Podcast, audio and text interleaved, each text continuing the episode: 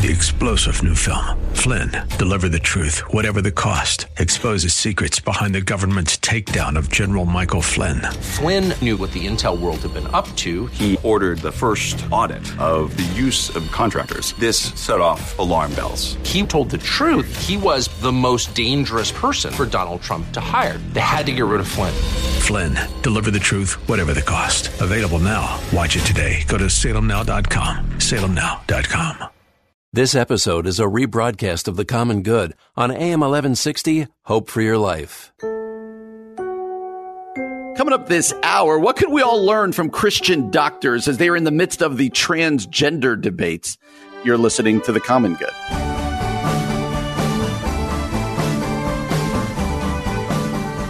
Hey, friends, welcome back to The Common Good, AM 1160, Hope for Your Life, alongside Aubrey Sampson. My name is Brian Fromm. Glad to have you with us today. Hope you're having a great day.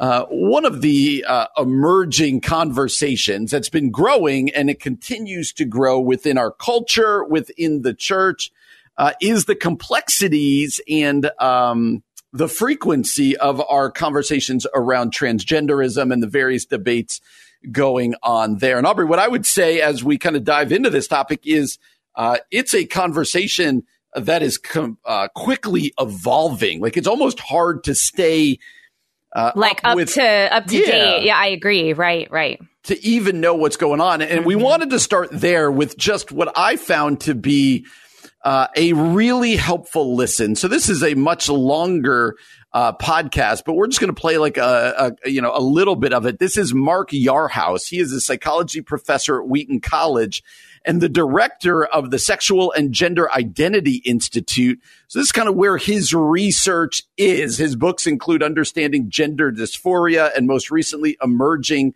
Gender Identities. Again, he's a psychology professor at Wheaton College. So let's just listen to a brief snippet of this podcast that he did. I think the conversation around gender has become more pronounced, more centered into the cultural discussions. You're seeing an increase in the number of people who identify as transgender or what I refer to as emerging gender identities. And so there's much more of a splintering of gender categories into different experiences, different language for describing people's experiences. I think that has been a shift in the last five years or six years. I think things have become more polarized as well culturally. You saw that, I think, with the reaction to some of the legislation like the bathroom bill, but you see that now with the law passed in Alabama and something like 20 other states might be considering similar legislation.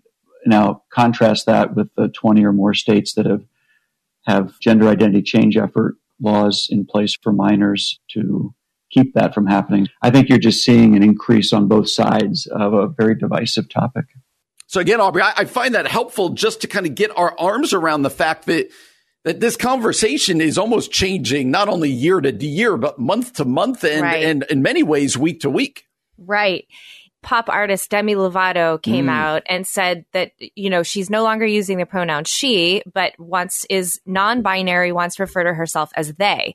But here's what I don't know. This is why the conversation changes so quickly is that is the gender pronoun conversation a different conversation than transgenderism and and gender dysphoria? You know what i mean? It's it's just it's complicated. There are yes. layers. And uh, all that to say I, I feel like we need to go to the experts like a mark yarhouse to help right. us know how to respond. That's right. That's right. And so uh, our friend kate shellnutt she's been on the show a few times. Uh, anyone who's been on the show a few times we refer to as our friend. She is our friend. She's fabulous. Kate shellnutt wrote at christianity today is it discrimination or quote do no harm? Christian doctors gear up excuse me for transgender debates. It says as health and human services challenges continue to play out in court the christian medical and dental associations provides a more robust position statement on treating patients with gender dysphoria. So here's the here's the question right? You're a doctor and this debate, you know, a lot of us are having this debate in theory, right? Uh, right, the, right. The bathroom debates or the uh, high school sports debate or what does this just mean for kids, whatever. And it, that, it's an important debate. It's an important conversation. Uh, but for the doctors right now, for Christian doctors, the the real question is what do we do how do we treat what do we do and, and so we don't really read much here but let me just read just a little bit from this article because I think it's helpful. It says as cultural conflicts around transgender identity grow more intense. Christian doctors see a need to be more sensitive to the plights and preferences of people experiencing gender dysphoria while also holding firm to personal and professional convictions around biological sex. That's what the Christian Medical and Dental Association say in an updated statement on transgender identification that leaders hope will inform its 20,000 members as well as the general public. That balance might be difficult to maintain, though, right. if federal health officials take the position that declining certain treatments for transgender patients can be considered a form of discrimination mm-hmm, mm-hmm. based on sex. And then Kate's article here is going to describe what the Health and Human Services announced about discrimination and anti discrimination last week and what the Christian Doctors Association uh, is kind of doing. But what do you think of this statement they make here, Aubrey? And what do we learn from it about? Uh, we want to be sensitive to the plight of those who are struggling with gender dysphoria, with right. questions, right. while at the same time sticking to our Christian convictions and right. biblical convictions. And we want to hold those in tension, yeah. not just in theory, but actually in practice. I feel like, I mean, you just ultimately asked the question that we're all seeking to answer how do you hold both intention? because our, our, biblical values and our biblical understanding of gender identity is important and i think if we're not careful we could easily just allow it uh, not to matter mm-hmm. and and yet what we also know is that jesus modeled loving everyone especially people who seemed unlovable or mm. unlovely mm and, you know, I, you take, I guess the bridge would be like the tax collector in the ancient Near East now to the transgender community or the gender dysphoric community. And I think I don't know, Brian. I mean, I think that's, that's wh- where I'm going to be honest with you. I want to love really well and I want to understand. I think that's part of it is the things I don't understand instead of going, that I don't understand that. Therefore, but instead of getting defensive, I want to have a heart that says, this has not been my experience at all. Can you help me understand what you're struggling with? Can you help me understand why this feels important to you? And try to build some of those relational bridges like we talk about here on the common good a lot that allow for, I think, us to love, but also to stand firm in who we are in Christ and what we believe theologically and what we believe ethically about right. gender. Um, but I, I think this is going to get increasingly more challenging for Christians to mm-hmm. learn how to navigate in a godly way. What yeah, do you that, think? What well, because think? then you also add on top of it, I do think the laws are about to change. Well, that's it, right? Churches, right, right. for schools, for businesses. It feels like the medical community, and this is why this article is helpful. The medical community is at the front end of this, right? They're yeah, kind of the they're kind of, of the leading spear. the way for us in how we should respond. Right, right, right. And I, I think it's interesting. It says the position statement that they that the medical association wrote says that Christians in healthcare should not quote should not initiate hormonal and surgical intervention intended as sex reassignment and takes a stand against doing so th- through treatments such as alterations to sexual anatomy, uterine transplants, or hormones for children mm. or adolescents. so they're laying some stakes in the ground here. Yeah, that's good. That are important, but at the same time, going, we don't need to fight every battle here yeah. when it comes to pronouns or this and that. And I think you bring up an interesting point here for, for the church, Aubrey, is like, ultimately, what is it going to look like to stand our biblical convictions, to stand yeah. upon them without being um, unloving? and without exactly. being people, uh, you know, this isn't like, well, and we this, haven't always done this well as the church. Let's be honest. 100%, like this isn't the one where we go, well, this is the one where we can, you know, table our Christian ethic of love right. your neighbor as right. yourself. Right. But at the same time, when you stand upon your conviction, sometimes that is going to come across as unloving and there's nothing you can really do about yeah. that. So yeah. I think the church is going to live in this tension here increasingly. Uh, and I, I, the, the thing that I most appreciate about what you said is I don't know. Mm-hmm. it's right. you weren't saying I don't know what I think. I don't know what you know what I believe the Bible. You're saying I don't know how to live in that tension right, right now. Right. But I think the church has to be willing to say we're going to try to live inside that tension rather than just say everything's good, or rather than saying I'm going to fight tooth and Yeah. nail here, no matter Yeah. what the uh, what the carnage is on the side. Yeah. So I doubt this is the last time we have this conversation. It's a hard one. Yeah, Uh, but we as pastors and just as Christians are going to need to wrestle with this. Well, coming up next, we're excited to be joined by Dr. Michael Brown. Uh, he is the author of a new book called Has God Failed You? Finding Faith When You're Not Even Sure God is Real. Excited to have that conversation with Dr. Brown next here on The Common Good. AM 1160, Hope for Your Life.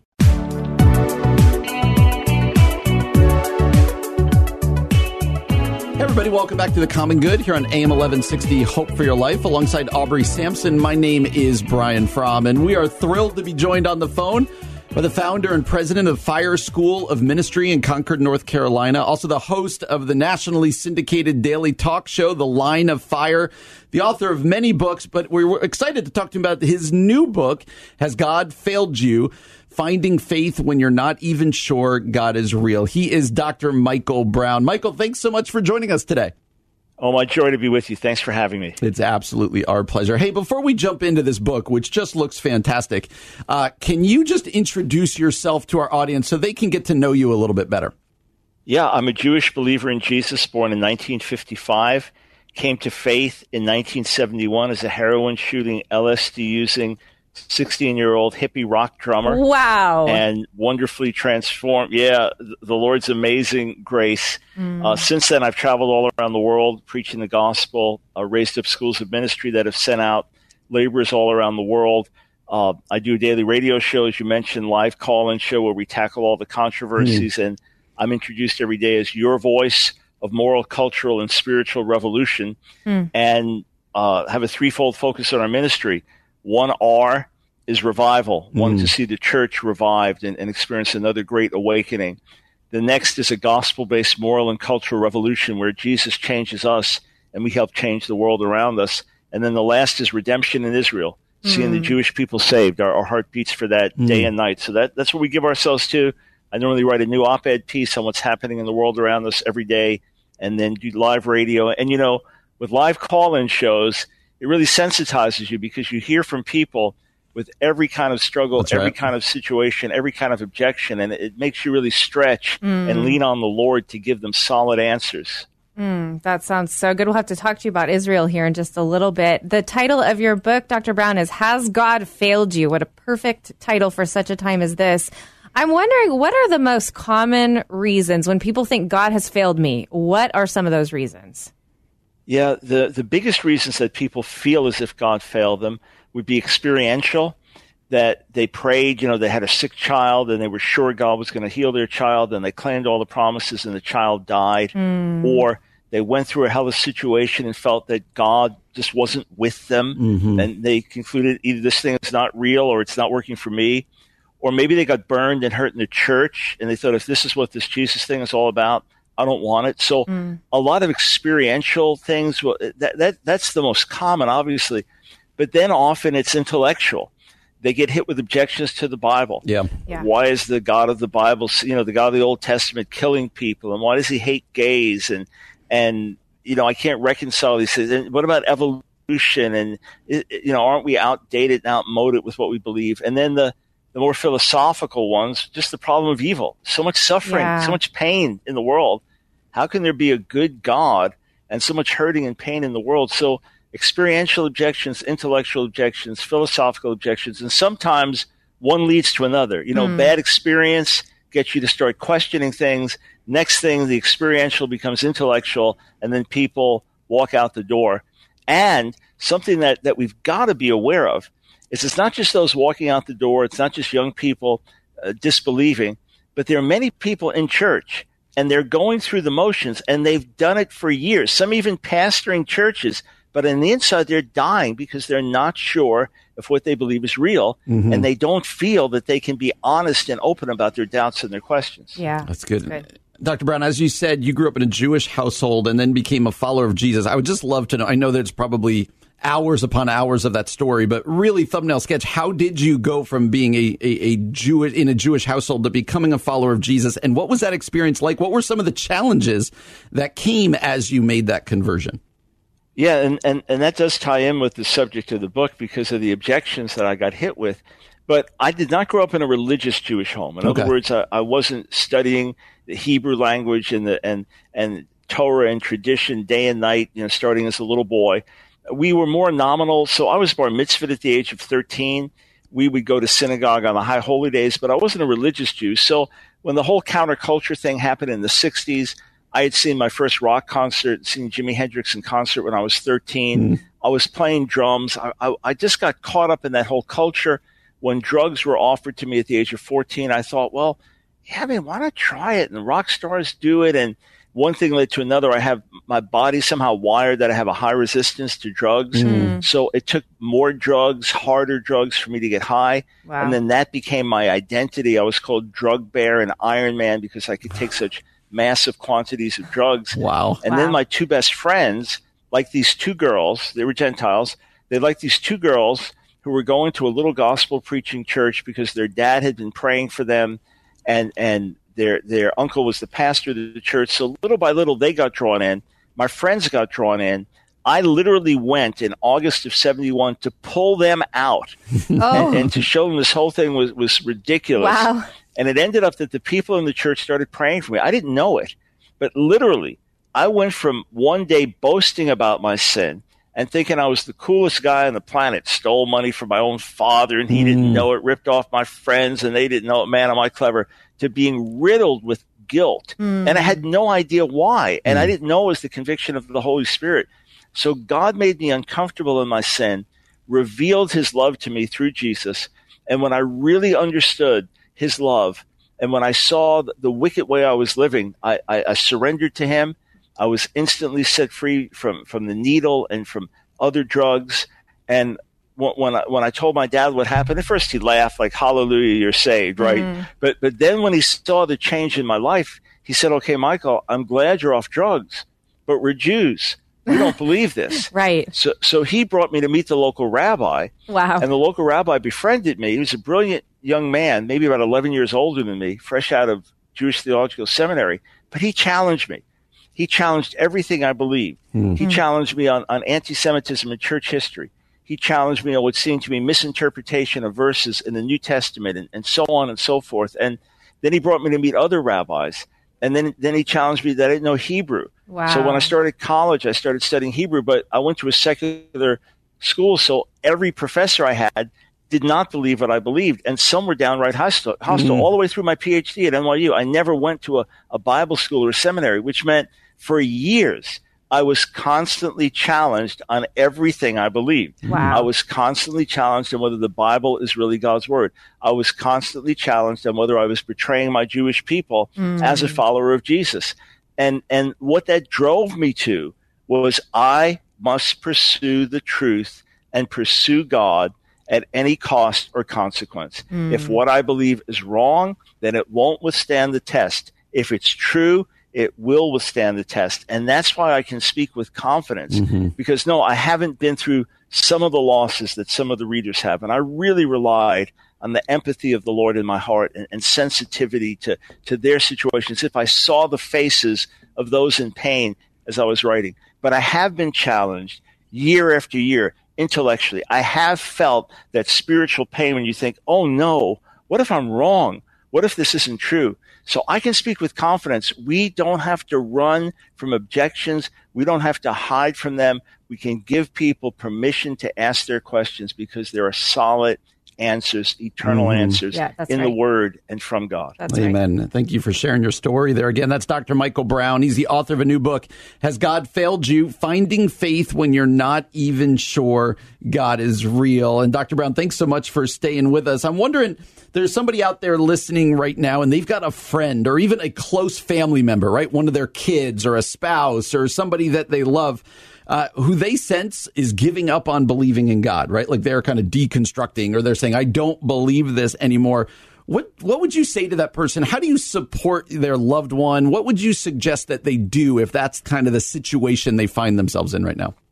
Yeah, and, and obviously there were two target audiences for the book. One for the person hurting, the other for the person whose loved one is hurting. Yeah. Yeah. So so I- I'm thinking about both as I'm writing and saying, hey, you may know someone that could use this book. So what what do I tell that person themselves? First thing, give those to prayer for them. If if, if you got a, a kid, maybe a 22 year old, and they say I don't, I don't believe anymore, or someone else that's drifted away, rely on the power of prayer. No, mm. God is not going to turn someone into a robot and force them to do certain things, but prayer makes a difference. I know in my own life, I've seen it. I tell the story in the book of my best friend before I was saved, the, the, the one I mentioned, one of the two that I mentioned. We played in the band together, got high together, uh, got saved together. He before me. I was the best man in his wedding. Mm. He was the best man in my wedding. And then after several years in the Lord, doubts crept in, struggles crept in. He didn't really open up about it. Little by little, the world pulled him away. He was away from the Lord for over 40 years. That's wow. a long time. Yes. Wow. So now we're both in our mid 60s when we connect again a couple years ago. God basically pulls the rug out from under everything in his life. In his desperation, he begins to cry out. He tells me on the phone, Mike, I'm beginning to doubt my doubts. Mm. Now he is burning for the Lord. He is excited. He says, I got to tell everybody about Jesus. Wow. I have to evangelize. So this is over 40 years That's away amazing. from the Lord. So wow. prayer makes a massive difference. The second thing is this ask the person to be open about their struggles and do your best to understand the nature of their struggle. Hmm. It, in other words, it may seem, oh, their answers are so easy to this, but if it was so easy to them, if it was so simple to them, they wouldn't be struggling. So what you want to do is try to empathize with their struggle as opposed to you feel threatened by it. Because sometimes if our own faith is insecure and someone comes with a, a deep question, we react like, no, you're just wrong. There's something wrong. I'm telling yeah. you, there's something wrong in your own heart. Why do we react like that? Because mm-hmm. we're, we're insecure and, and we can't even handle the question. We need to be secure enough in God that even if we don't have the answers to say, you know, that, that's a really powerful objection or, or that's a, man, I, I could understand from your viewpoint why you feel like this. Uh, or are you willing to think about it more? Or mm. maybe we could maybe we could watch something together. Or are you willing to read something? Or mm. you know, just just tell me how you're feeling. And, do you mind if I pray for you? Just mm. whatever it is, keep the door open. And and rather than look at that person and judge them. You know, when Job went through his hellish sufferings, the friends misjudged him. Right. And they figured, well, obviously only a terrible sinner goes through something like this. So you, you must be a really bad guy. And then Job, knowing that he wasn't a terrible sinner, misjudged God and thought, you must be a terrible God. Mm. And in point of fact, n- neither proposition was true. Mm-hmm. There was something else going on behind the scenes. And, and it took to the end of the book where God reveals himself to Job. And even though he doesn't get answers to the questions, he has that encounter with God. And yeah. that's why I say ultimately, prayer makes a difference because if you really encounter God, if, if you see Him, so to say, in His glory and power and love and beauty, the questions disappear. It, it's like you put your mm. arms around someone that's hurting and you hug them and they cry on your shoulder. You haven't answered their question, but you've comforted them. So we, we rely on God to do it, but keep the door open, understand the issues, and go on the journey with the person to try to try to bring them to wholeness. So good. Dr. Brown, you know, maybe there's a listener in their car right now or in their kitchen right now and they're feeling like, man, I, I have been praying and I don't know if God hears my prayer. I, I am doubting the presence of God right now. I have not experienced that encounter that you're talking about. Do you have a, just a word of encouragement for them? Seek him until. Mm. Hebrews 11:6 He's a rewarder of those who diligently seek him uh, Jeremiah 29, 13, if we search for him with all of our heart, we'll find him. Second Chronicles 16, 9, he's looking through the whole earth to stand in strong support of those whose hearts are wholly his. Here's the long and short of it. When we read Proverbs, it says if you really seek wisdom, if you look for it more than for silver and gold, you'll find it. The treasures in God don't just fall on our heads like ripe apples from a tree. Often it's in our time of desperation. Often it's in our time when we feel like we've come to the end of ourselves. I'd encourage this person, maybe you're listening right now, to go back and think, did God ever answer one of your prayers? Mm. Was there a time when you knew that you knew that He was real? Mm. Journal that. Remember it. rehearse it. Let, let that be like a peg in the wall that you hold on to as, as, as you're trying to pull your way up. Remind yourself of his faithfulness in the past when he did answer, when he did intervene, and then determine, I'm going to go after him. I'm going to seek him. The last chapter of the book tells a very moving story, someone close to, to my wife Nancy and me, an agonizing story of doubt, of questioning that went on over years until this person got to the point and said, I'm going to seek God or I'm going to die trying. I, mm. If this is real, if he's real, then he's got to honor these promises. And, look, you may, you may be busy homeschooling mom. You, you may be out working three jobs. You may not have a lot of free time. You may not have six hours a day to pray, but all through the day, there can be a cry from your heart. God, I've got to know you. God, you've got to show yourself. Lord, if this is real, make yourself known. And we're not talking about goosebumps or feelings or some vision, but God knows how to communicate with us mm-hmm. in such a way that we can know that we know that he's real. That's, That's great. And Dr. Brown, as we close this up, this question probably requires a little bit more time than we have, but I, I want to make sure to ask it of you because uh, there's always that excuse out there that people make nowadays that just says the Bible's outdated, right? The Bible doesn't speak to our society. It doesn't speak to our day. It's just an old fashioned book. How do you answer that question when people bring that up about the Bible? I begin to show them some of the wisdom of the word. I remember doing that as our daughters were teenagers and getting exposed to more things in the world. I show them the, the amazing teaching of Jesus and think, who could imagine this? It speaks to all people, all generations around the world. I tell them, hey, you're struggling with skepticism.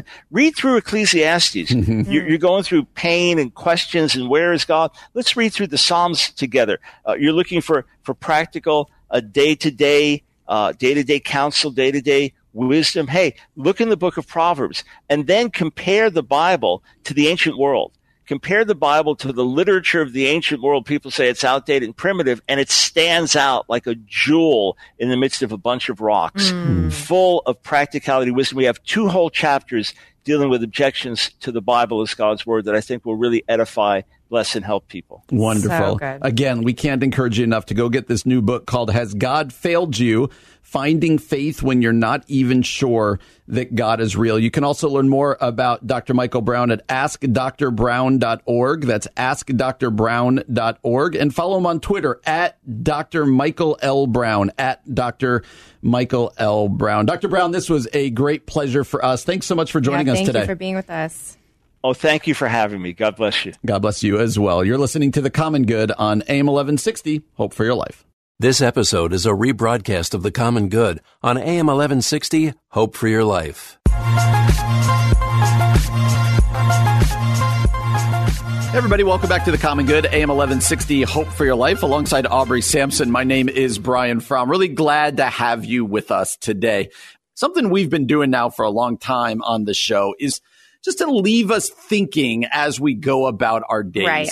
Uh, and one of the places we've been finding that is at the Good News Network. That's goodnewsnetwork.org. You can just find inspiring stories, also, or so, all sorts of just things. Just like there. feel good stories. They, exactly. they're so encouraging. Yes. Exactly. But you found something there called the Motivation Madness podcast, yeah. which I've never seen.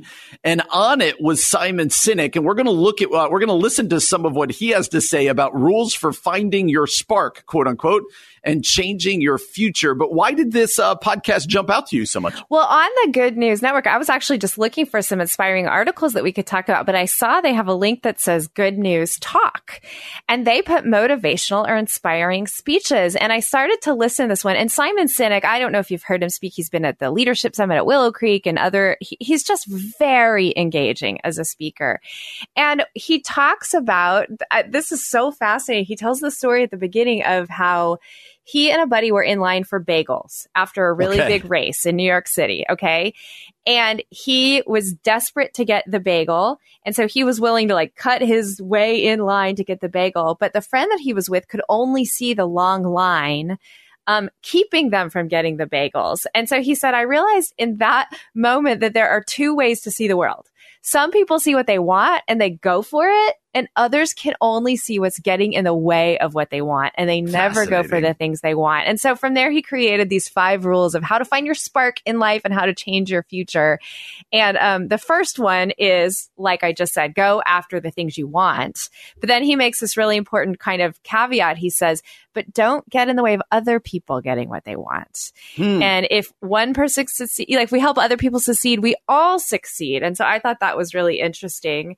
Um, the second thing that he talks about is taking accountability seriously, which I think is a really good word for this right. day and age. That, um, you know, he says, hey, if you're like, take credit for the things you've done, the accomplishments, but like, if you make a mistake, own that mistake. Because that's yeah. part of the problem now is people aren't owning their mistakes. And then this one is the audio that i wanted us to listen to. Um, he, the third point for finding your spark changing your future is taking care of each other. So let's listen to this couple minutes. Lesson three take care of each other. The united states navy seals are perhaps the most elite warriors in the world. And one of the seals was asked who makes it through the selection process? Who is able to become a SEAL? And his answer was, I can't tell you the kind of person that becomes a SEAL. I can't tell you the kind of person that makes it through BUD/S. But I can tell you the kind of people who don't become SEALs.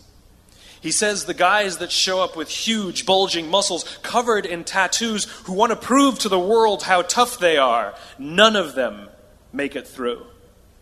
He said the preening leaders who like to delegate all their responsibility and never do anything themselves, none of them make it through.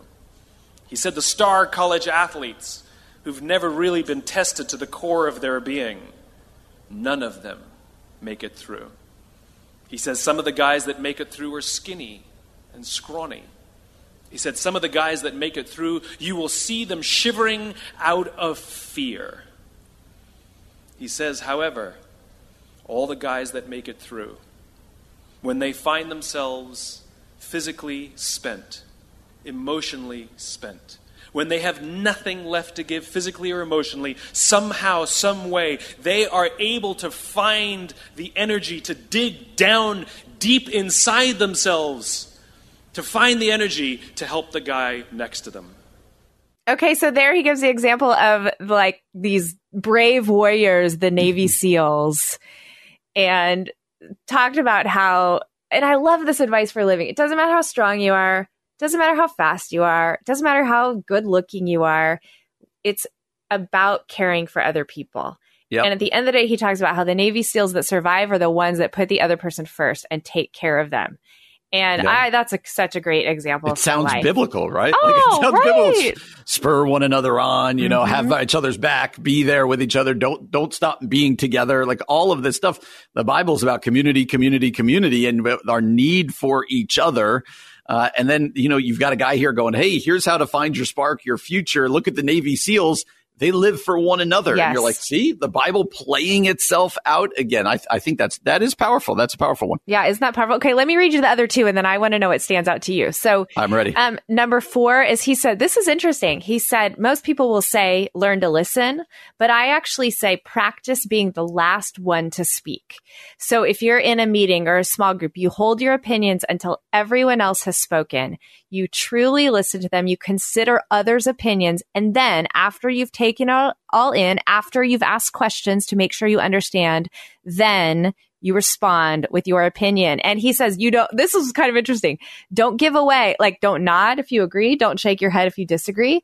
Just listen, ask clarifying questions. And then when all is said and done, then you speak. And he said, there's something about good, good leaders. And he, he based this on a practice that Nelson Mandela did, good, good leaders wait until the very end to take their turn. And that was really interesting. And then the last one he said, this is a an interesting perspective too. As you gain position and seniority as a leader or whatever it is you're doing, as you get better at it, people will begin to treat you better. Um, but what he talks about is this the way they'll bring you coffee or they'll bring you food or, or gifts or whatever. He said, what you have to remember is those things, that cup of coffee, that gift, that is not about you. That's about the position that you hold. And so you have to remember that you're there sort of holding that position positionally because God has mm-hmm. put you there but really it's not about you. So you got to stay humble and you got to remember that one day that might not be your position. And That's so right. um, that I thought that was a really good perspective. So of all those five, what stands out to you, Brian? Oh, I mean, they're all great. First of all, number five there, you brought me Starbucks yesterday. I thought it was about me, but apparently That was not. only because you're my co-host. I would bring I would bring any co-host Starbucks. There you Brian. go. There you go. Uh, but uh, you know, number five also seems extremely biblical to me, right? Philippians chapter two, staying go. humble and Jesus not taking his position and uh, of of authority, you know, but humbling himself, or the last shall be first. Like these feel biblical. The number one is, I think, so important too. Go after the things you want. Like, I just don't. I uh, that takes. When I hear that, I get inspired and I get scared. you get a little bit intimidated. Right. We all have met. It's one thing just to be like, go for what you want, but then you start thinking about the repercussions in your life that could come as I go for the things I want. Like, I got family and kids Right. and this and bills to pay. And so sometimes you're like, ah, which is what is prudence and what is fear? Like it, it's it's just a really good one. But these are these are good because a lot of us just go through life. We coast through life. And he's like, what's going to give you that spark and what's going to give you that future you're looking for? I, I found that I'm glad that you put this up here. Yeah, I, I, I thought it was really I thought it was really interesting and kind of a different perspective on some of the things you already know. And I appreciated the taking accountability seriously. I think in my own life, like I want the credit for the good things, but it is sort of humbling to like your tail between your legs going, ah, here's the thing I really messed up on. But you know, we've seen leaders, especially in the church recently, who have not done this well. That's right. And That's so right. to be people of integrity who can own both, like the accomplishments that God has allowed us to achieve, but then also our mistakes and our sinfulness and where we have just really, frankly, screwed up, Right. that I think that will um, make us people of integrity. And that's what the world longs for right now. Well put. Coming up next, what's it like living the almost certain knowledge about your future? What would that be like? We're going to discuss that with an interesting story next here on The Common Good, AM 1160. Hope for your life.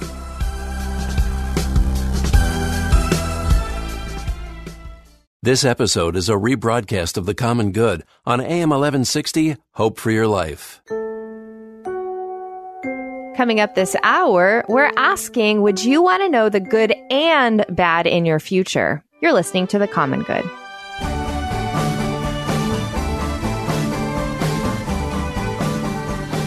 Hey, everybody, welcome back to The Common Good. I'm Aubrey Sampson, joined by my co host, Brian Fromm, and we're so glad to have you with us. Okay, Brian, this is a fascinating story that I am uh, excited for us to talk about. There's a woman named Katharine Moser. And in 2005, so you do the math, that's what, 16 years ago? Yep. Good Did I do that right? math. Yay! You did. You got Thank it. Thank you. Thank you. Um, she decided to undergo genetic testing because um, there's a disease that runs in her family called Huntington's disease, which is really debilitating and also can be fatal. And so she decided to learn in her 20s um, whether or not she ha- was at risk of getting it, found out she Amazing. was. And now she just is about to um, turn 40, or she may have just turned 40. And so the reporter who first did this story in the New York Times went back uh, to connect with her to see how she's processing that almost 20 years later. It's a fascinating story. We actually have some audio of that first interview that I wanted us to hear. And then you and I are going to talk about what we think about this. So let's go ahead and listen. My grandfather had Huntington's disease. He lived in Cardinal Cooke from 1992 to 2002. I remember him before, um, before he moved into Cardinal Cooke, and I remember coming back to visit, and I actually hated coming here. The test came back positive, which meant that she had inherited the defective gene that had killed her grandfather. The news forced upon Ms. Moser a new way of looking at her life. I think I've tried to make myself even more aware of what it is and what I can do to help. Okay, so that's Katharine um, at the early stages, right? She's Mhm. just found out uh, that she has this disease, or at least has the potential, the markers for this disease, and um, talking about how knowing that she has the gene has now made her more aware about the disease and she wants to learn how she can help. Now, interestingly, uh, the New York Times followed up with her, like I said, on her 40th birthday.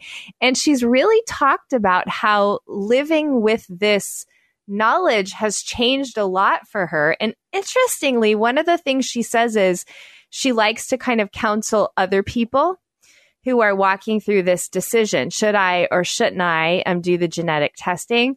And what she says is, I don't advise them not to get tested, but I do advise them to, you know, really think about it because mm-hmm. once you find out, you can't not find out. Yeah. Um, and it seems like it's been a, a very difficult thing for her to actually live with this information.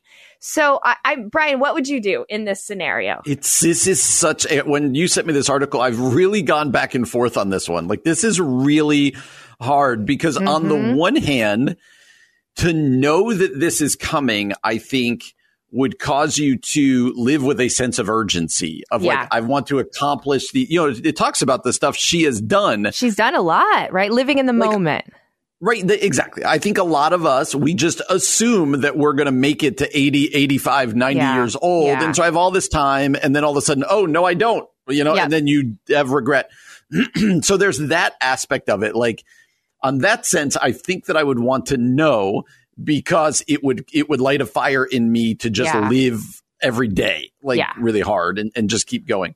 On the other hand, uh, that could be really tiring way to live, and I think also that that knowing would place this black cloud above you of going like, yeah. when is this going to kick in? When is the other shoe going to drop? Because it's not like she knows on March 15th of your exactly. 45th year. You know, it could come anytime that most doctors have told her that it's going to be right around when you're 50 like that's kind of the marker and that's yeah. kind of common and so uh, there's that ticking clock that on the one hand would make you live with urgency but on the other hand i would think is terrifying uh, uh, yeah. of just knowing that this is coming and so as i've weighed those two I, i'm really struggling i think it's like you've given me the hard would you rather question. Yeah, that's a, uh, this is a real life would you rather one. Yep.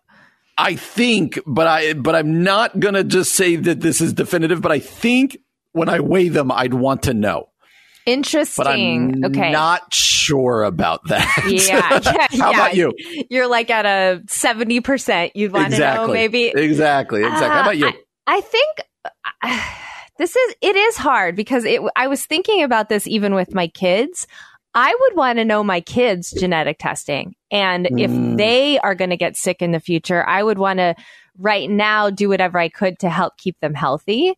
But for my own self, I don't think I would want to know, which is a little unfair, but I I think my fear would be every headache like I have today. Uh, every yeah. ache and pain every whatever, every moment when you kind of forgot something like where your keys are, I would be like, this is it. This is it. This is the onset of this disease. And I, mm. I think that's just my personality that I would not be able to live in the moment because I would be so concerned about the shoe dropping, you know?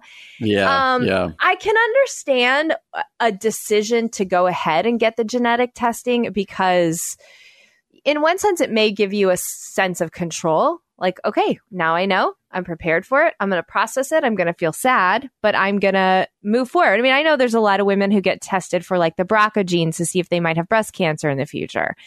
Mm. And so that gives you a sense of control, and then you're able to do what you can with that knowledge. But in general, I don't think it would be a good way of life for me. Like it would not feel yeah. life giving. It would feel way too scary, but it's certainly complicated, right? Yeah, especially this one because this feels a little bit uh, like a special circumstance in the sense of this is genetic in her family. Yeah. Uh, this, I, I guess I would want to know what do you think, med, you know, medical research is only moving forward at a lightning speed right, right now. And there right. could very well come a day where you could get all sorts of tests that says, "Hey, Aubrey, uh, when you're later yeah. in your life, you're likely to get X or right. Y." Right. I don't think I'd want to know that. Like, I think in this specific thing where mm. it's already hanging over your head a little bit, I might mm. want to know.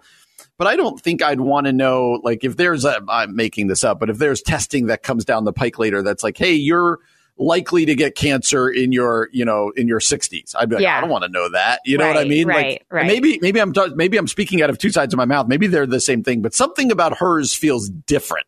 I can um, see what um, you're saying. Like this is a special thing that runs in her family. It's not sort of a, a larger like a cancer, right? Like this is very specific to her family line. And yeah. um you know, I mean I I would think too this kind of information would be helpful let's say if you want to have a baby. Like you might want to think through can I, can't I, should I, shouldn't I? Like those kinds of things would be helpful. Interesting in the story um, Katharine talks about how she sought to use her genetic knowledge to have a biological child without passing on the gene. And she underwent two rounds of in vitro fertilization to create embryos um, without the gene. And unfortunately, wow. uh, all of the viable embryos, when screened, turned out to have the disease causing gene. And so she actually set aside her hopes of becoming a parent.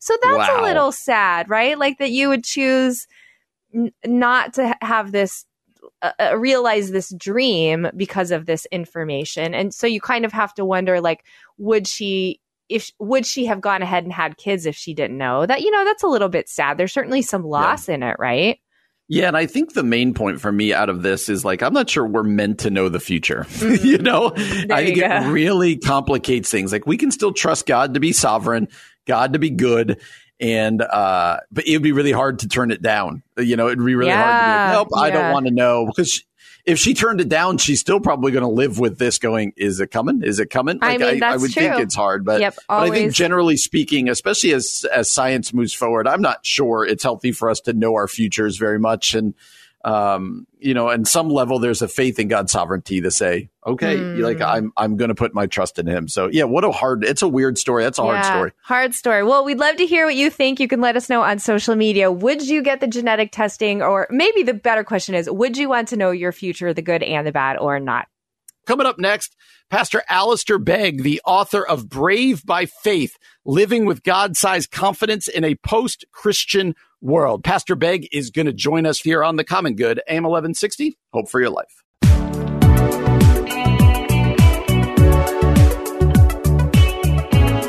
Hey, friends, welcome back to The Common Good here on AM 1160 Hope for Your Life. My name is Brian Fromm. Really glad to have you joining us today. And uh, we are thrilled to be joined by the senior pastor of Parkside Church out near Cleveland, Ohio.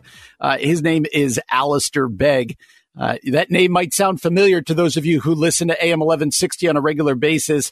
Alistair hosts Truth for Life every weekday at 7:30 a.m. and 1:30 p.m. right here on AM 1160. Uh, and he's also the author of a new book called Brave by Faith: God-Sized Confidence in a Post-Christian World. Thanks so much for joining us. It's great to have you on the show. It's a privilege to join you too. So, uh, thank you very much it's absolutely my pleasure. I'd love to talk to you about your book here, Brave by Faith. Why don't you give us an overview? Why, not only why did you write the book, but what is Brave by Faith about? Well, it's actually the story of uh, uh, Daniel and his friends who are taken away from the world that was familiar to them and taken into an alien territory where the convictions were either going to be uh, present in their lives or they were going to be squeezed out of them. And of course, what happens is that uh, the crises that they face uh, reveal that they are men of conviction.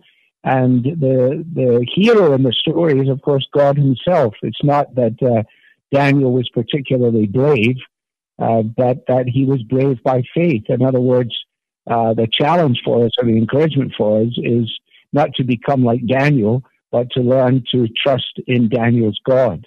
And uh, so that's really the theme that runs throughout. Oh, that's outstanding. Now, uh, we all know in the, ba- in the in the Daniel story, we know Babylon, and and I would ask this question: What does our what does our modern world have in common with Babylon? Well, it's a world that is uh, uh, opposed to God uh, and is stuck on itself and is antagonistic towards uh, uh, the king. Uh, Psalm 2, why do the nations rage and the peoples imagine a vain thing? Why do they uh, respond and uh, say, let us break their bonds and uh, establish our own agenda? that's that's the thing. It's the king, two kingdoms. It's Augustine, you know, the kingdoms of our world and the kingdom of our Christ, the two cities. Babel uh, is man's endeavor to uh, uh, reach up to heaven and to do without God. And so Babylon is epitomized by that, and our world is largely epitomized by that too. That's why Jesus said, mm-hmm. you know, you've got to be in it, but you mustn't be of it. That's right. That's right. I, I, love the title of the book, Brave by Faith, because, you know, typically we, we hear live by faith or walk by faith. Could you, uh, you already did it a little bit, but can you talk more about that title, Brave by Faith, why you called it that, and what does faith have to do with bravery? Well, if we were to go into the New Testament and think about Paul encouraging Timothy as a younger man in pastoral ministry, he says to him, Be strong in the Lord and in the power of his might. In other words, he's not asking him to look inside of himself and try and be a courageous person, but he's saying to him, uh, find your strength and your confidence in God, and then work out your own salvation, as it were, from there. And so, if you think about the climate in which we find ourselves today, where uh, certain fundamental uh, convictions that frame biblical Christianity are under radical attack uh, in in multiple spheres of life, then uh, it's going to take a measure of bravery for people to actually be prepared to stand against the tide. And for for many of us, it's much easier just to go with the flow. But any dead fish can flow downstream. You know, it only takes a it takes a live stream uh, fish to be able to flip, uh, uh, swim against the current. Mm. Uh, you say this in the book. I just love this phrase. You say, What the world most needs from the church is our gospel, not our approval. And, and so I guess I would ask it this way uh, What makes approval different from the elements of the gospel, like being loving? A lot of times people are like, Well, we're just supposed to be loving and non judgmental or whatever. Help us understand again when you say the, the church, that the world needs the church's gospel, not our approval. Yeah. Well, I mean, basically, uh, it's a it's a real challenge, isn't it? Because um, we all like to be um, included in the group. We don't want to be the standout. Uh, it's always difficult when you're at school and you experience that, or uh, in in a lab setting as a as a Christian, and uh, and you realize it's much easier just to go along with the group and uh, to uh, acknowledge their mm-hmm. jokes or to uh, be prepared to adapt to uh, their convictions. Uh, but that is no help to them because what they need is the gospel. And the gospel is the story of what God has done for us in Jesus to save us from ourselves, to save us from our sin, from death, and from hell. And so uh, the, the, the, gospel is not about what we can do in order to uh, uh, make ourselves acceptable to God, but it is the good news of what God has done in Jesus. Now, that, of course, is uh, immediately anathema to people who have been brought up believing that uh, uh, they can find in themselves the answer to all of their questions and uh, they can uh, improve themselves and uh, be better so, so citizens and members of of the group. but it fails to acknowledge the fact that we're desperately flawed. And the Bible inevitably confronts us with that, and people don't like to hear that. They don't like to hear it uh, any more today than they did uh, in Daniel's day. Absolutely. Absolutely. Well, you know, something that always sticks out when I read Daniel or read that story is just how much the other leaders were against him. Like they, to the point that they wanted to have him killed. Why do you think in the book of Daniel, so many of the other leaders, you know, they didn't just disregard him. They hated him to such a level that they wanted to have him killed. Why do you think that was the case? Well, it wasn't because he was doing bad things. It was because he was doing good things. It wasn't because his character was malignant. It was because his character was crystal clear. In other words, they were jealous of him.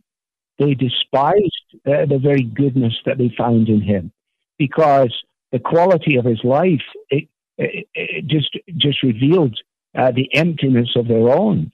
Uh, for example, when they are completely unable to employ their spells and their stratagems to interpret the, the dreams of the king, uh, this fellow uh, from who knows where steps forward and instead of saying, Don't worry, I've got it covered, he says, uh, Well, I, I, I'm not sure that I can do this, but I do know that God can do this. And so he introduces God into the equation and of course, that's exactly what follows. And again, you see, we have to understand the nature of the world in which we live in. That people don't live in a in a neutral zone trying to decide whether they want to be uh, in the kingdom of God or not in the kingdom of God. We are by nature members of the kingdom that is opposed to God. And that's why the story of the gospel is that he comes uh, to bring us out of the kingdom of darkness into this kingdom of light. And so when, when the light shines, you know, if you're with somebody who doesn't cuss all the time, then it's amazing how it really annoys people who cuss all the time. Or if you're with somebody who doesn't tell dirty jokes all the time, they're, they're like, man, I hate you. Well, why? Why? Why do you hate me? Well, because our, our lives, in some measure, expose uh, the nature of uh, uh, the, the circumstances that are there to be to be seen, and so it's no surprise that they that they despise him for that. Yeah, again, we're being joined by Alistair Begg. He is senior pastor of Parkside Church near Cleveland, Ohio. He's also the author of a new book called Brave by Faith God Sized Confidence in a Post Christian World. You can hear Alistair on Truth for Life, which airs weekdays here on AM 1160 at 7:30 a.m and 1.30 p.m. Alistair, we're thrilled that you've stayed with us. Uh, before we jump it back into your book, Brave by Faith, I did want to just ask you, kind of pastor to pastor, uh, what's the pandemic year been like for you, and how have you been encouraging your congregation during this crazy pandemic time? Uh, well, I think it's been um, a whole host of things. It's shown all kinds of uh, elements of our of our lives and of the nature of what it means to uh, live together as uh, as a, a, family of faith, especially when, for example, in the early months, the, I just uh, stood and spoke to an empty auditorium, and our um, material went out online. And then, as we began to reemerge and come together, uh, the sense that some people had that uh, viewing things uh, in one way was uh, an expression of weakness, or others had different views. It's it's been a very testing time, and where I've tried to handle it is by just remaining consistent, consistent in doing what I do. It's a bit like. Uh, you know, uh, mom goes in the kitchen and she makes she makes the family meals, and uh, sometimes they're good, sometimes they're not so good. There's all kinds of things going on in people's lives, but you can pretty well guarantee that she'll be there and the meal will be on the table. I kind of look at it in that way. You know, I go in the kitchen during the week, I get the material together. It's not my material, I'm just a servant of it. And I've been uh, both amazed and encouraged at the way in which the timeliness of the Word of God has helped to stabilize uh, our church family and uh, hmm. remind us of what a wonder it is that even though our circumstances may be daunting and unusual, that we're discovering again that the promises of God may be trusted and that His Word is exactly what it says a lamp to our feet and a light to our path. Yeah, yeah, I appreciate you sharing that. Uh, so again, we're talking to Alistair about his new book called Brave by Faith. If you missed the first segment, go get the podcast and you can hear kind of the background. And this book is uh, is the story of Daniel, uh, which is just an amazing Old Testament story. And Alistair, at the at the heart or part of the story of Daniel has a lot to do with idols and idol worship. And I wonder, uh, what are the idols that you think we're being asked to worship today, and what are the consequences in our lives when we when we do worship those idols, and also what are the consequences when we don't worship the idols of our culture?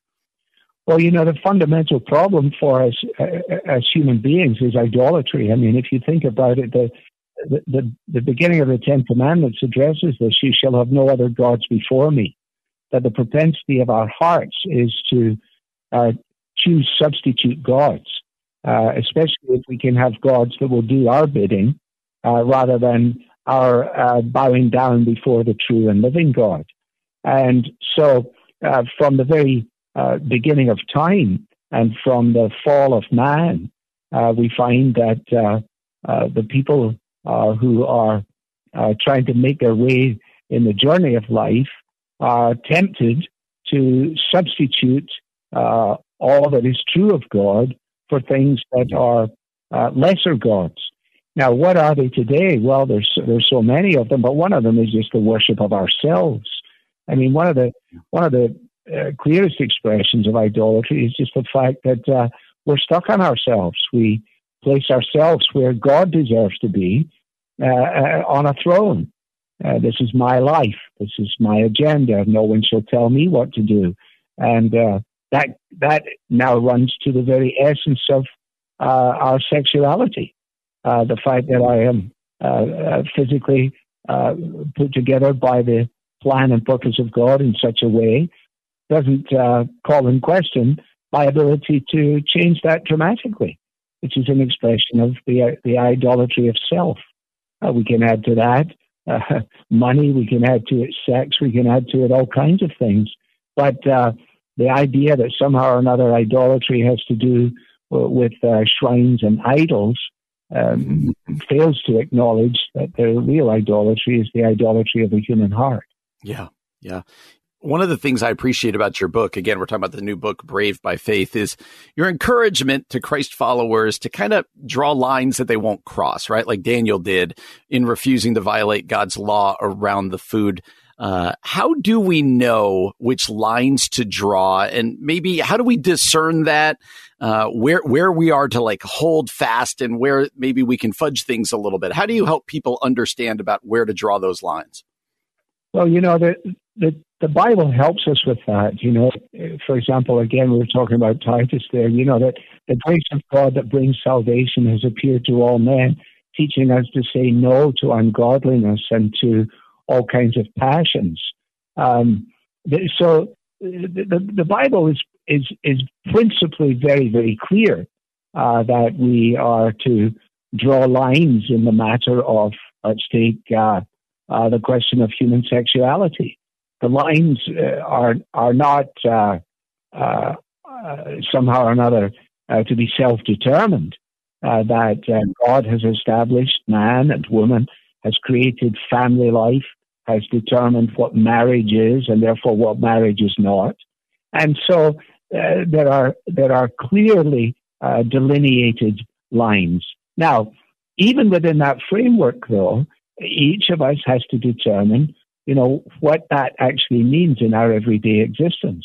And so, for example, in the great pressure at the moment in the world of education, which has uh, basically um, capitulated on the idea of any kind of objective truth, which has uh, become invaded by a sort of relativism that extends even to the question of who and what we are, uh, school teachers who work in that system or university professors are going to have to decide uh, whether they're prepared to take a stand. Now, uh, so uh, you're a Christian and you are teaching in a Christian school and you're a chaplain and the LGBTQT people come in and say we're going to have to help you people understand what it means to be, uh, you know, kind, what it means to be fair. And when you hear what that actually means, it, it means something very, very different from that. Now, what are you going to do? You can either roll over or you can take a stand. And if you take a stand, you may lose your job. And part of the challenge is uh, some of us are going to have to be prepared to lose our jobs. And there might be pastors who are going to lose their jobs uh, because of our preparedness to say what the Bible says. If hate speech were to include the straightforward teaching of the Bible, then uh, each one of us would pretty quickly find ourselves either having to change our sermon material or being prepared to face the impact of the the state and the law coming coming against us. Uh, we don't look to that. We hope that that will not be the case. But it would be naive to think that if things continue on the trajectory in which they're on now, that some of us will not actually have to face that eventuality. Yeah, absolutely, absolutely. Hey, Alistair, before we let you go, uh, we I love to ask pastors this question. Pandemic. We live in a in a in a politically divided time. Uh, it's a difficult time, and there's a lot of people out there who just don't have hope right now. They're struggling to have any hope in their lives because of what's happened personally or what they see going around them. Could you take a minute or two and just kind of speak a word of hope to people out there who may be struggling right now? Well, sure. I mean, part of the challenge is distinguishing between hope in the idea of, well, I hope it doesn't rain, or I hope the stock market doesn't go down. And what the Bible talks about in relationship to hope, which is uh, the certainty of that which has not yet been experienced. So that it's not, it's not in question that when Peter says we have been born again to a living hope by the resurrection of Jesus Christ from the dead. It's not, it's not as if we don't have hope. It's about living in the assurance of that hope. It's actually, I mean, in many ways, the story of Daniel is uh, uh, God is good and He can be trusted.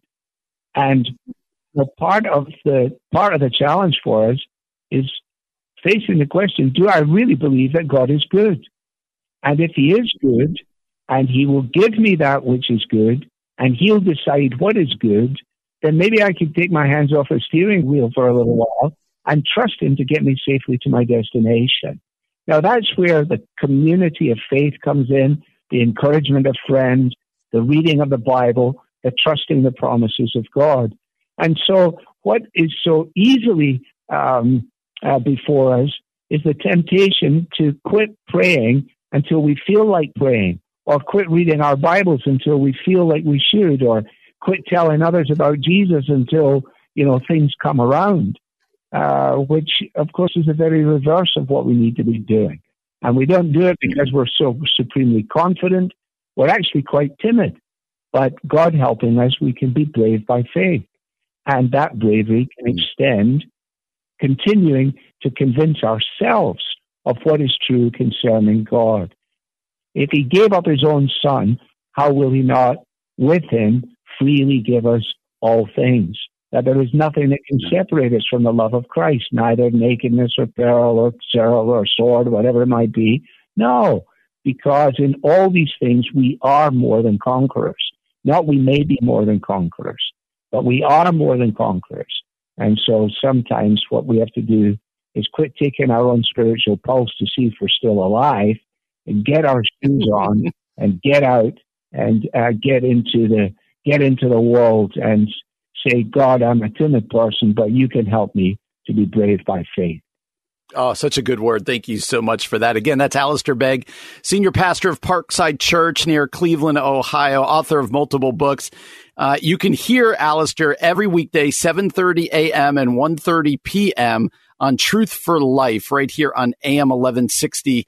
You can learn more about Truth for Life at truthforlife.org. That's Truth for Life org. Alistair, this has been a great pleasure. Thanks so much for taking the time to join us today. Thank you very much. It's my privilege. Absolutely our pleasure. And you're listening to The Common Good on AM 1160. Hope for your life. This episode is a rebroadcast of The Common Good on AM 1160. Hope for your life. Everybody, welcome back to The Common Good. I'm Aubrey Sampson, joined by my co host, Brian Fromm, and we're so glad to have you with us. Okay, Brian, you uh, shared an article with me called A Letter to the Christian Who Hasn't Been to Church in a While. Tell us about that.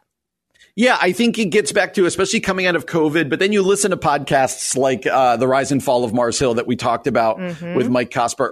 And there's a lot of people who are, um, uh, they are looking at the church very skeptically. They're disillusioned by the church. The article here is written by somebody who literally came to faith at Mars Hill. Oh, and, wow. Uh, goes on to talk about some of the disillusionment that happened.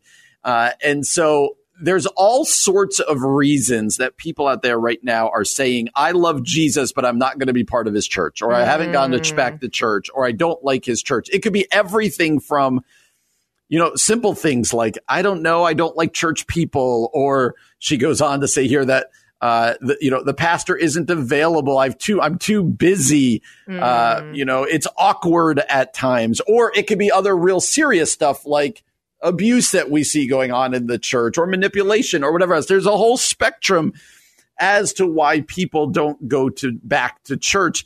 Uh, but the author of this article is wanting to say, yeah, you know what?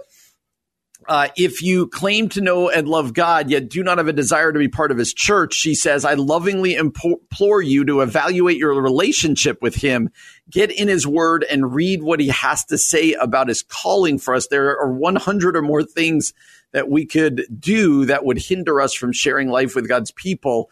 Uh, and she goes on to challenge people you need the church. All right. Wow. You are, you need the church. Not all churches are healthy. And she is acknowledging that and saying, be part of a healthy church, but that it's not okay for us to go, I love Jesus, but I hate his bride. I love mm. Jesus and I don't want to be part of a church. And I think it's an important way to end this afternoon's show because um, we hear that a lot from people, right? Yeah. Coming out of the pandemic right now is I've learned that I don't need to be part of a church. People mm-hmm. are saying, mm-hmm. uh, I, it's just me and Jesus. And, and, and what the author here of this article and what I think I would say, and I believe you would agree with, is no, you can't, you, you, can't separate the two. Right. That, that Jesus talks often about his church. And again, this doesn't mean that all churches are healthy. Uh, it right. doesn't mean you never move out. Yeah, maybe the answer coming out of the pandemic is not, I'm not going to go to church, but it's instead, I'm going to go search out a healthy church where. I can grow and be in community. Uh, but Aubrey, I think you'd agree this idea that I can love Jesus, but, but, uh, ignore or even hate his church just isn't a biblical concept. It's not a biblical concept, and I do feel like that's something I've I've heard people say for years. Um, and and the reason that it's not biblical is exactly what you said, Brian. Like God has the Christianity is a movement of people. Like it's, we worship Jesus as a body of believers and God has sent his church on mission. And I mean, how many like uh, verses about one another are there in the mm-hmm. New Testament? Encourage one another, uh, break bread together. Like, you know, just again and again and again, we're called to be people together, uh, doing the Christian life together. And when it becomes individualistic like that, we're dividing, um, we're dividing our worship from really its soul and and what God intended Christianity to be, which is again a body believers together. And so, I, I we have to be careful about that kind of dichotomy. Yes. And one of the things this article says is the enemy is strategic. He has come to steal, kill, and destroy your faith, mm. relationship with God, and relationship with other believers. And sure. so I, you know, I know like, especially those of us who have been in church for a long time, it is easy to be cynical. It is easy to get distracted. It's easy to get bitter about other Christians. But I think that's also why it's so important to be in community so that um, we learn what it is to love each other in a way that looks like Jesus and honors Jesus. And again, what does scripture say? That the world will know us by our love, and that's our love for each other. Mm, and so we have yeah. to be in Christian community. Yeah, she goes on to say the church isn't primarily a building or a set of programs or events. I think that's a very important line yeah, there. that's good. It's a family. A mm. broken family, yes, but a family all the more, seeking God to love more, serve more, and share light in a super, super dark world. I like double use of super, super, super dark world uh, talks about Jesus, be, you know, talk about the church, the apostles being, uh, you know, leading churches. And then the verse in Hebrews 10 that you already spoke of, let us consider how to stir up one another to love and good works, not neglecting meeting together, but encouraging one another and all the more as you see the day drawing near. It's this idea that we need one another. Yeah. And we live in a hyper individualistic culture that says, oh, just me and Jesus or rugged individualism. I'm going to pull myself up by my bootstraps. No, no, we actually need each other. And mm. I, here, I'm a pastor. Let me acknowledge a few things. Churches can be really hard. Yeah. Churches can be really weird. Yeah. they can be awkward. Yeah. Because they're made up of people. Right. But the uh, the ultimate idea is that it's not about a program and maybe it's me being part of a community. Um, t- uh, both taking and giving and and moving towards Jesus with this kind of ragtag group of people. And again, if going into the pandemic, you were part of a church that was just completely unhealthy, didn't preach the Bible, was all this stuff, then yes, maybe it's time to go yeah. search out a healthy church. The answer isn't, well, I guess what we're trying to say is the answer isn't stop going to church altogether. Yeah, yeah. But what, instead, oh, go, go find a church uh, make it a passion and a, and a, priority of yours to find a Bible believing, Bible teaching kind of family that you can invest in and be a part of. Yeah. And, and I think, uh, you know, another word too is, like you said, find a healthy church and stay there for a while. Yes. You know, because it is easy in our consumeristic culture to be like, oh, I don't like the music. Oh, that sermon didn't speak to me today. Oh, blah, blah, blah, blah, blah commit to staying there for a while. And by a while, I mean years. Mm-hmm. And um, because it's so easy, this article even says this it's so easy to sit like behind the scenes criticizing it's harder to actually live out an active faith, getting involved with people, making real changes, loving on real people, living life alongside real people in their real pain. That's the harder choice. But at the end mm. of the mm-hmm. day, that's the sanctifying choice that will change you, will actually end up changing the world in the end. So find a church, stick to it for a while and see right. what God can do. And I'm with you, I'm also a pastor and I know church is weird church can be messy. Churches, pastors aren't perfect. We know this. Um, but there is something really beautiful about being in the family of believers growing in Christ together that we all need as Christians. Absolutely.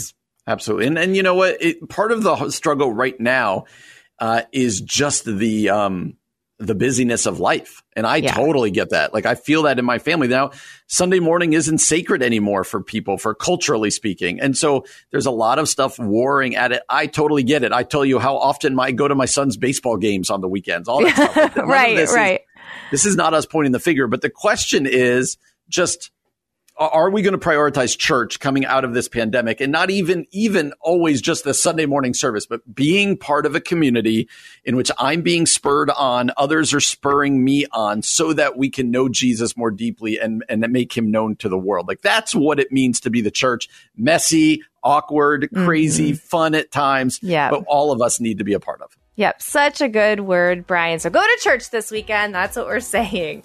Well, thank you so much for joining us. For Brian Fromm, I'm Aubrey Sampson, and you've been listening to The Common Good on AM 1160. Hope for your life.